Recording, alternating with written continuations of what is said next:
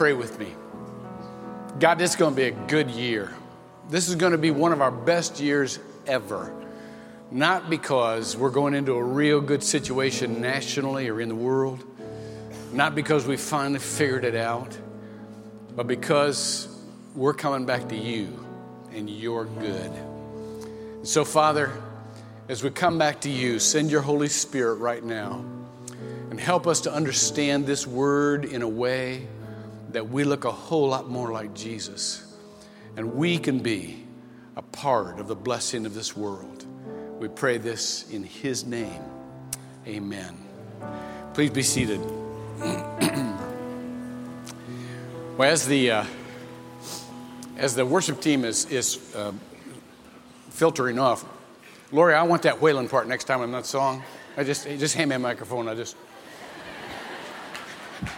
I can't sing a lick. I, it's a joke. Um, uh, let me tell you something. Next week, I know this week a lot of you uh, got for Christmas like electrical stuff, and and and good for you. Um, and I know some of the, that makes some of the other electrical stuff you had obsolete. And you're going, mm, what do I do with this other electrical stuff? Well, our first song was This Is My Father's World. And one of the ways that you prize the Father is to take care of His world. And so we don't want the electrical stuff to go into the landfills and, and be pollution. So if you'll bring them here next week, we will make sure that they either get fixed up and reused for uh, other, if you got like uh, computers, we can get those to school kids. We, we've, got we've got the means to, to rework them and get them to school kids. Uh, PDAs, I, I, have no idea what that even is, but um, um, Game Boys, have no idea what that is either. It's just on the list. Uh, actually, on, on page three, it's, it's what we can use and what we will recycle. Now, here's, here's the deal. We can't, unfortunately, if you got one of those big flat screen, take up the whole, we can't do TVs. We don't, have, we don't, I don't know what to do with those. Uh, but everything else that you see on page three, bring here next week so that we can uh, recycle and uh, be good stewards of God's earth. Um, hey, got some more uh, Christine and Edward in Germany, and Torsten and Marie in Spain, and Dibby and Danny in Spain. And um, great to see you guys. Uh, glad to have you here. Okay.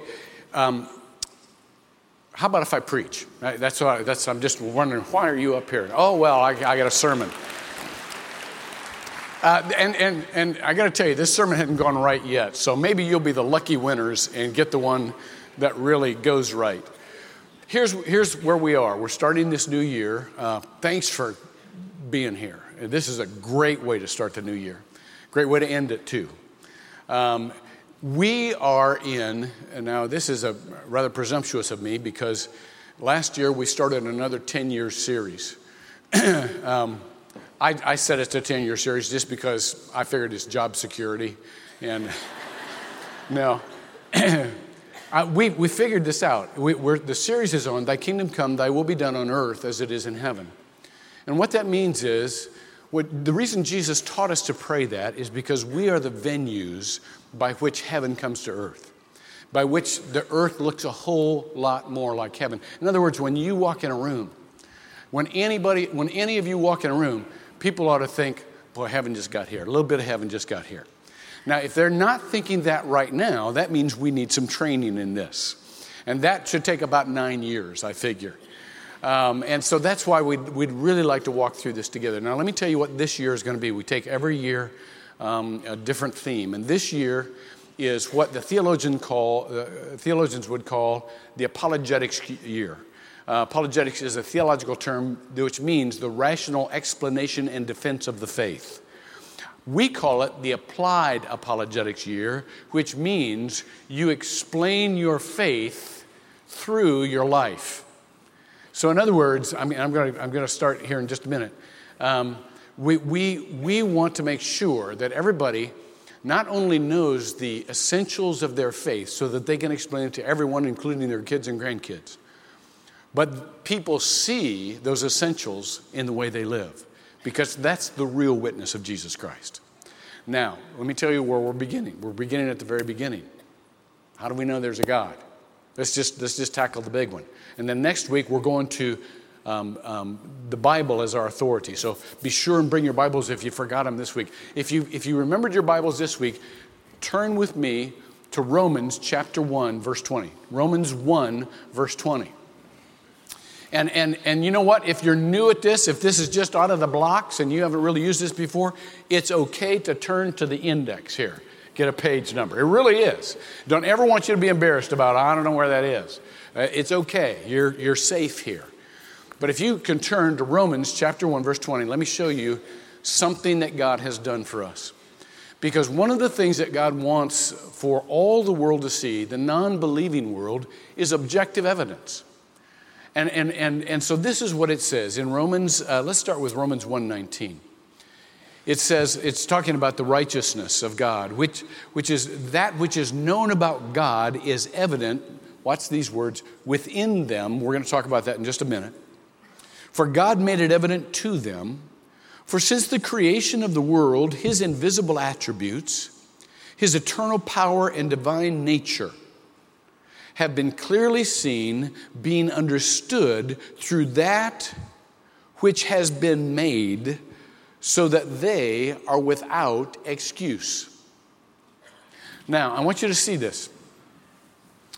God put in the world, in the physical world, pictures of his attributes. As a matter of fact, here's what I want you to do. Here's your homework this week.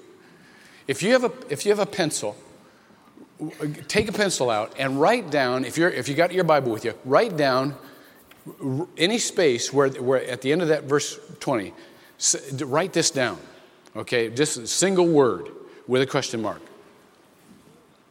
Where? Write down where. Now, what that means is that's going to drive you to look around and say, where are God's evidence, uh, uh, attributes evident? And here's what I want you to do this week I want you to go out into the world and I want you to see something or someone who reminds you of God. And this is what, and this is what I want you to say. This reminds me of God because. See, if we can get used to looking at the world as a window to God, we will be able to start seeing God everywhere and name his attributes at the same time. This person reminds me of God because they are so loving. This, this bird reminds me of God because, because he's so graceful. I, you know, uh, so on and so forth. Graceful, it's a little pun, a little theological pun. But, but just write it down and get used to that exercise. Now, here's, here's what's very important to note.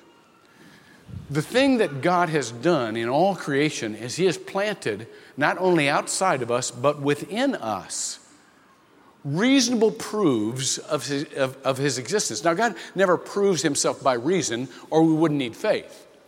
So you can't reason your way to God, it requires faith.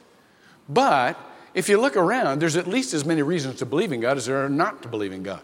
Let me give you, for example, just a few of the traditional um, um, arguments for the existence of God. Can I do that? Some of you are going to feel like you, are back in seminary because you went to seminary. But here's the first one the ontological argument for the existence of God. This is what it reads. This is what it says. Put it up. It says, God is that than which no greater can be conceived. Now, if you define God as the greatest there is, which would be God, because if you get something greater, then that would be God. God is that than which no greater can be conceived, then logically, because existence is greater than non existence, existing in reality is greater than existing merely in concept, the logical conclusion, therefore, God exists in reality. Well, that makes sense, doesn't it? We got, put the next one up. I got to race through these because I, I, really want to get through the end here. Is this is the cosmological argument for the existence of God? For years, people have known that in order to have something, you have to have a beginning, you have to have a cause. Um, the, the, the, the, the, um, the, the Latin is ex nihilo nihil fit. From nothing, nothing comes. You can't, you can't just, there's, there's not, there has to be something that causes everything or it wouldn't exist. And that cause must be at least as, as big as, it, as, as, as the thing that exists. So that's what it says. Nothing comes from nothing. There was a first cause. God must therefore be the original cause all created of all created things. cosmos means by the, by the, by the way the whole world or the whole known universe uh, the, the bible says god so loved the world that's the world the word there world there is cosmos um, and their existence come from him um, now there, for, for, a long time people people just thought that that um, well the universe had always been it just had always been around but now, more of late, in the last few decades, science has uh, uncovered the evidence that there was a beginning, which really matches what the Bible says in the first few words. In the beginning, God created. That's, that's what the Bible says. And so now it matches perfectly with the Big Bang. Okay, boom, there was a beginning. But did that just boom, like coming out of nowhere? Was that just spontaneous? No. The, the science says, common sense says, it had a cause, and the cause was God. Go to the next one. This is my favorite one. The teleological argument for the existence of God. Teleos is, is the Greek word for purpose, something made with a purpose or made by design. It's designed to fit. This is what this says the complexity of the universe could not have come about by, by accident and random mutation. If you find a watch in the desert, it's pretty safe to assume there was a watchmaker. Let me go through this little exercise with you. Just, just say you're just walking in the desert and you, and you stoop down and there's a watch. Now, you've got basically two choices if you go, I wonder where this came from. One choice is, and you can, you can think this if you like, well, over millions and billions of years, somehow the elements, the sand, came together and, and they formed this perfect silver saucer. And it just sat there until through millions and billions of years, there was another, there were, there were like little metal filaments that formed themselves into like springs and, and, and, and then gnawed at one another and got teeth and they got cogs that went together and they all blew here and fell in that little saucer.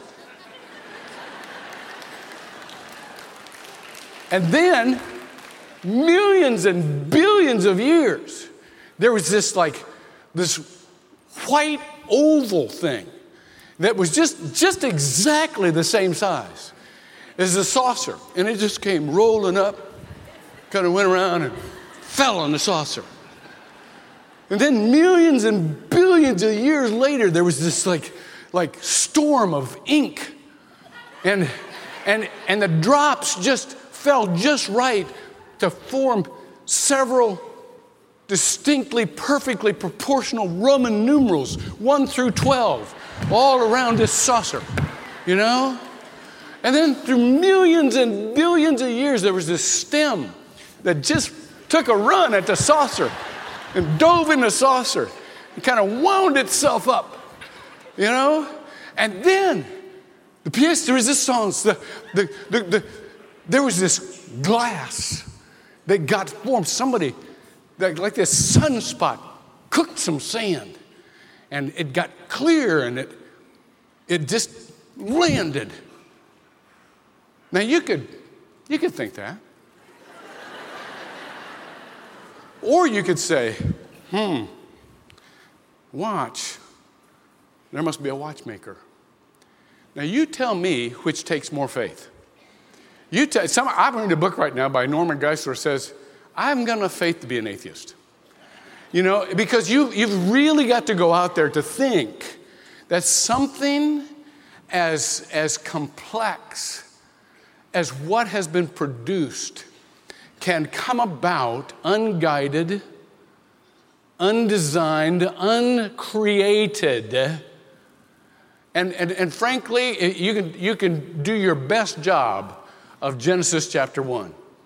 But the point is, if it is, God created it. In the beginning, God created the heavens and the earth. Last one we'll deal with today. I had way too much fun with that and took too much time. So this will be just straight up. The moral argument for the existence of God is that there's a universal, this, this is strength, there's a universal objective recognition of morality and it presumes a moral creator. Now, think, for this, think about this for a minute. When your kids are growing up, how often do you hear this? That's not fair. Where do they get the concept of fairness? Some of your kids go, that's not right. Where did they get that concept? As a matter of fact, when people object to the existence, I don't believe in God. Well, why don't you believe in God? If there were so, if, if, if, if there's so much suffering in the world, there's so much injustice in the world, there's so much that's wrong with the world.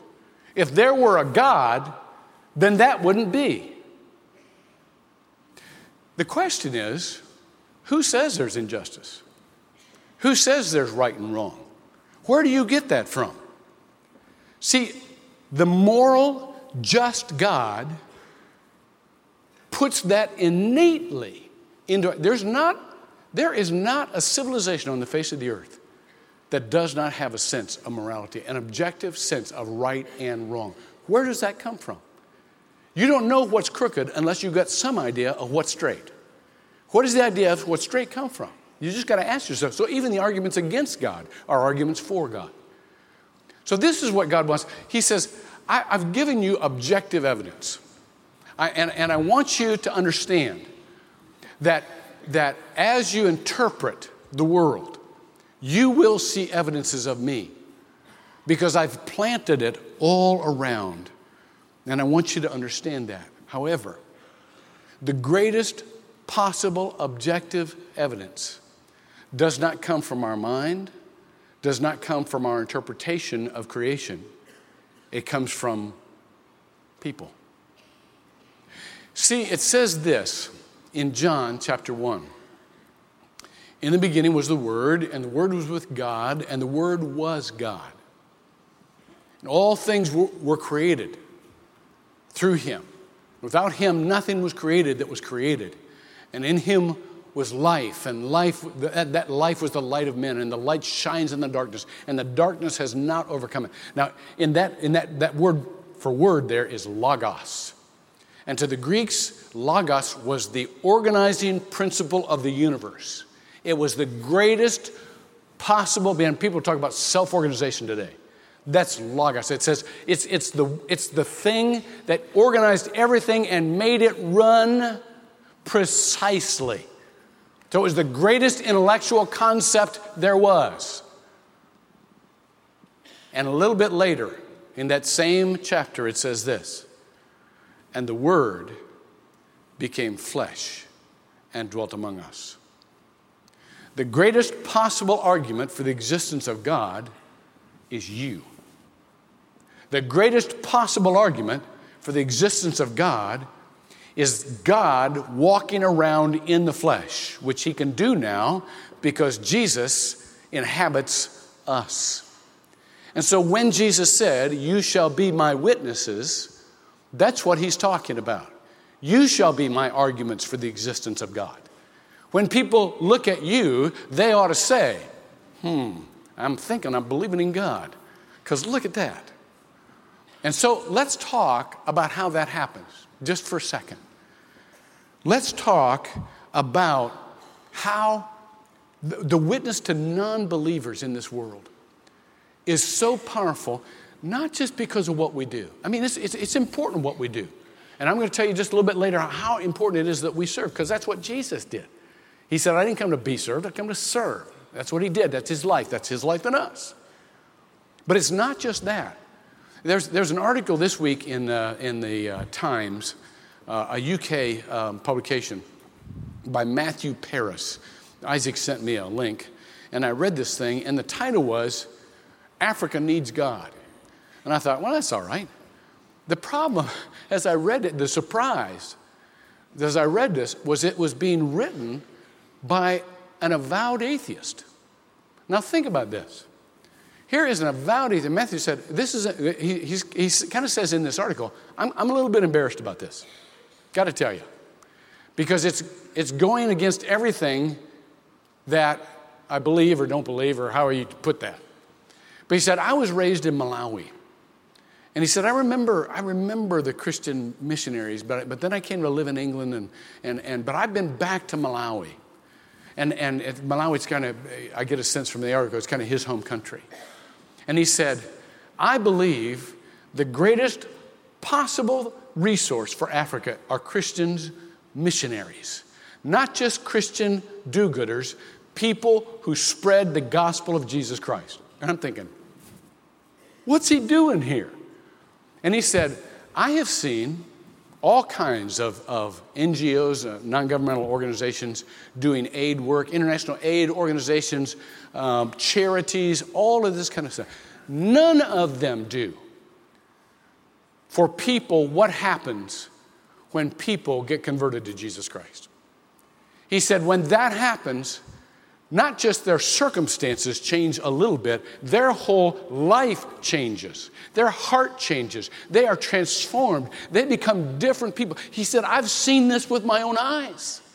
And it's not people who are walking around going, oh, now I got to do this because God said to do it. It's not people walking around bowed down. It's people with hope. It's people who have a sense of dignity. It's people who have joy. It's people who look you in the eye and they'll, they'll take authority. He said, people are set free by Jesus Christ. By the way, I don't think this guy's a real long time fit for the atheist world. But, but the point was this this is an atheist. And he kept saying, this is I know this is weird, but I want to tell you what I've seen in the lives of people. And I want to tell you what Jesus Christ does. It was the most phenomenal thing. Well, that'd be us, right? Someday.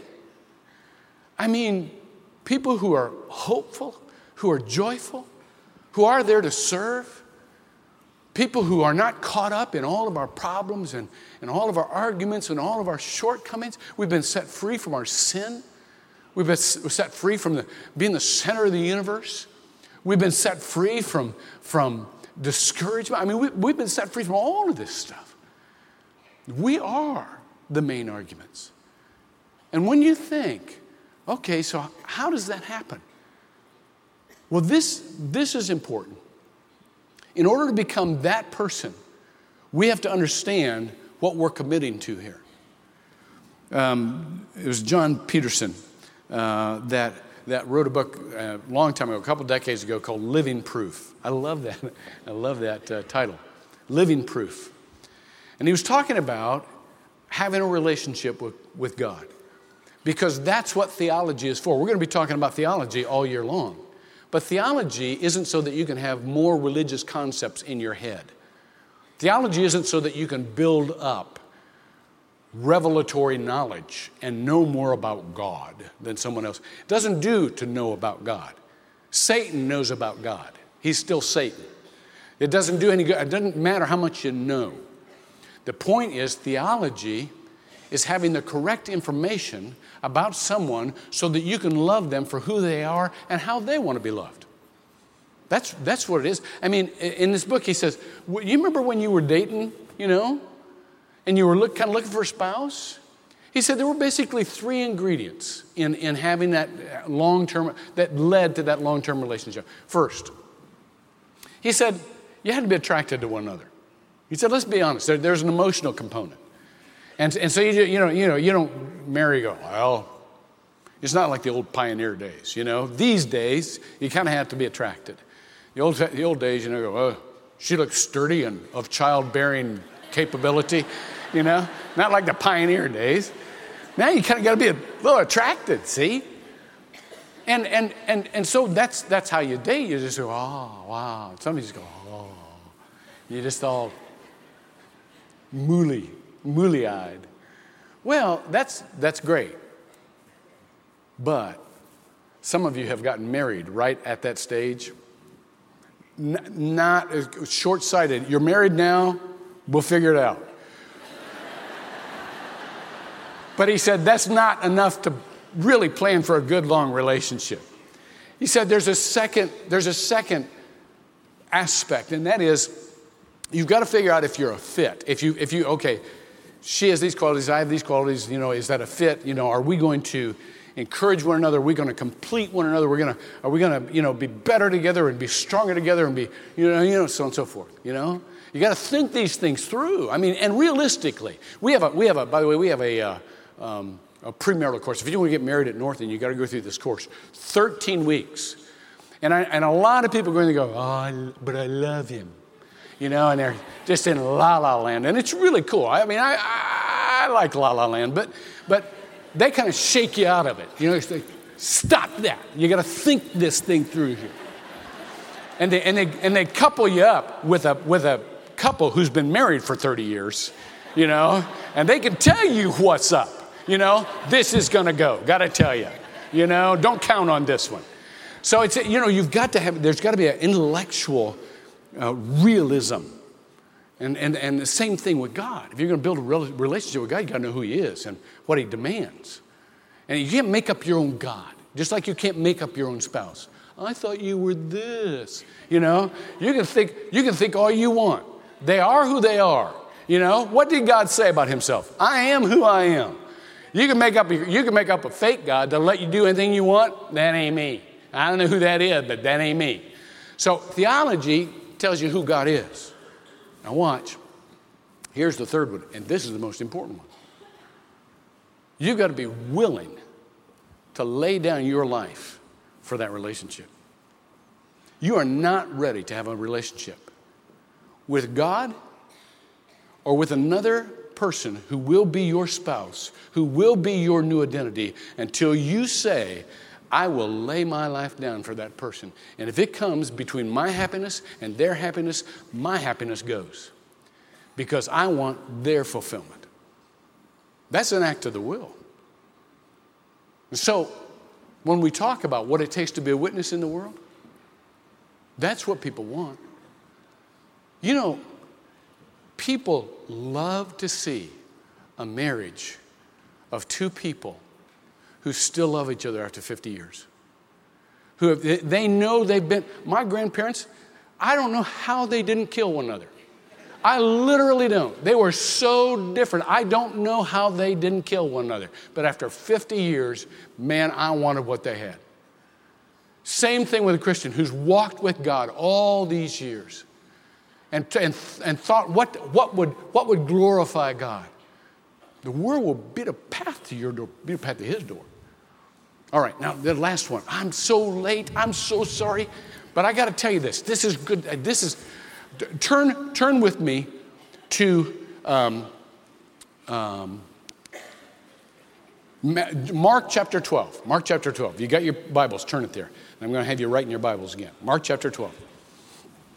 By the way, while you're turning there, that last stage, I heard, heard from Marilyn Adamson one time, uh, talked about when she, she gave her life to God and she, she had resisted him for so long. And, uh, and she, she, she opened her, her um, um, salvation prayer with these words Okay, you win. I think those are the coolest words, and it wouldn't be a bad idea for all, us, all of us to open every prayer to God with, okay, you win, because it reminds us who we're about. Okay, now, how do we do all this? Here's what we're going to do for the next nine years we're focused on Jesus. That I, I told you before, Christianity is Christ. So this is a very, Jesus says, I am the way and the truth and the life. No one comes to the Father but by me. So, in a way, it's very simple. Very simple. I, I forget who, who was it was writing on a plane. Oh, Robert Webber. Uh, Reggie uh, has taught with Robert Webber. He's, he's since gone to be with the Lord. But Robert Webber said he was, he was riding on a plane with a guy one time and, and noticed the guy had some religious material out. And Robert, I think, was reading the Bible. And, and so they started talking religion. And, and, and Robert, I mean, it was, he was really genuinely interested. And he said, Well, just, can you describe your religion in a word to me? And the guy turned to him and said, Yeah, I think I can. He said, you know, in a sentence.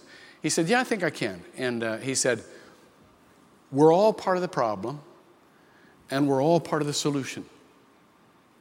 And, and Robert said, Well, that, that's very helpful. Thank you. And then he said, Could I describe my faith to you in a sentence? And the guy goes, Sure. And Robert started out like this We're all part of the problem, and there is one man who is the solution, and his name is Jesus Christ. Now that is that's where we're going for the next 9 years. And let me tell you how we're going to get there. If you have your Bibles open to Mark chapter 12. Let me open my Bible to Mark chapter 12. It says this. This is the great commandment. And I want you to listen with New York ears because I'm hurrying here and I'm already late, but I want you to listen. It says, You shall love the Lord your God with all your heart, with all your soul, with all your mind, and with all your strength, and you shall love your neighbor as yourself. Now, I want to concentrate on those, and I want to repeat what Pastor Kevin told us at the beginning here, and what you see on page four, I think it is, of your newspaper. We have a process here, and we're going to be working on these three verbs, three verbs in various orders for the next nine years until we, we have them so deep into our character that they just naturally come to us. The verbs are believe, belong, become, and be sent. Those are the verbs. Now, let me show you what it says in here. If you got a pencil, take it out. It says, You shall love the Lord with all your heart. This, this Greek word is cardias. You know, we get the word cardio from it. And, and it has, it's the seat of feelings. And it means you have a relationship, you have an emotional bond, and so you feel like you belong. And one of the, one of the ways to love God is to belong to Him and to belong to other people who belong to Him. You can't do this thing on your own. This is not a self study, get, get a degree. We need each other. And so, one of the things we want to teach each other is how to belong how to belong to our families, how to belong to the church, how to belong to people, because that's part of belonging to God. Number two, it says, with all your soul. Sukes is, is, the, is, the, is the Greek word, and it means who you are. Your soul was the concept of this is your identity. This never changes, it lasts into eternity. It's who you are. And so when you became a Christian, you switched out your identity for the identity of Jesus Christ. It's no longer I who live, Paul wrote, wrote, but he who Christ who lives in me. That's who I am. No longer I who live, but Christ who lives in me. Now, that takes some putting off the old man. Says in, in, in, in 2 Corinthians 5 uh, 17, I think it is, um, if any man be in Christ, he's the new creature. The old has passed away, the new has come. It takes a while to kind of get rid of the old because the old's always following you around, you know? That's who you're used to being. And so you literally become Jesus Christ. It says these words in, in the Bible. It says, it says, put off the old man, put on the new man. That's a matter of, of a process of discipline. We'll teach you how to do this. We are most powerful because we have become Jesus to someone else. That's who Matthew Parris was seeing in Africa. Somebody that had become Jesus to someone else. And then the last is all your strength. And it means this. Oh, I'm sorry, mind. All your mind. Uh, uh, is, is the Greek, and it, and it means not just what you believe intellectually. I told you, intellectual knowledge is, is good, but it's moderate, moderate uh, uh benefit when we believe something, it changes how we view the world. It changes, it changes how we respond. It changes how we, our, our entire orientation. And so that's what it means to believe. And we're going to teach you, you know, how to look at the world differently. And, and, and, and I'm, I'm right with you because I'm, you know, after 40 years of this, I'm just getting started. And then last, all your strength. If everything we've done is just to make our lives better and make us more like Jesus, we've missed the point. Because the, the point is that Jesus was sent.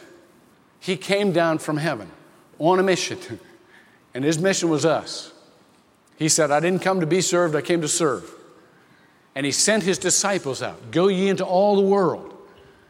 He said, teaching them all that I've commanded you, baptizing, making disciples and so that's, that's what we want to be equipped for service and worship and disciple making. Okay? Okay, I'm late. We need to take, we need to take communion here. Take a deep breath. I'm trying to cram too much into one sermon. Holy Spirit can sort it out. I'll tell you what, let me pray for this. Lord, we love this. We love your word. And we know that your word became flesh and hung on a cross. And that at that occasion, he gave us this wonderful sacrament in which that flesh could become bread and wine. That flesh and blood could become your nature. So as we partake today of your nature, help us to become more like you. Come and wash our sins away. We don't want to live like that anymore. And help us to be life and hope to the world. We pray in Jesus' name. Amen.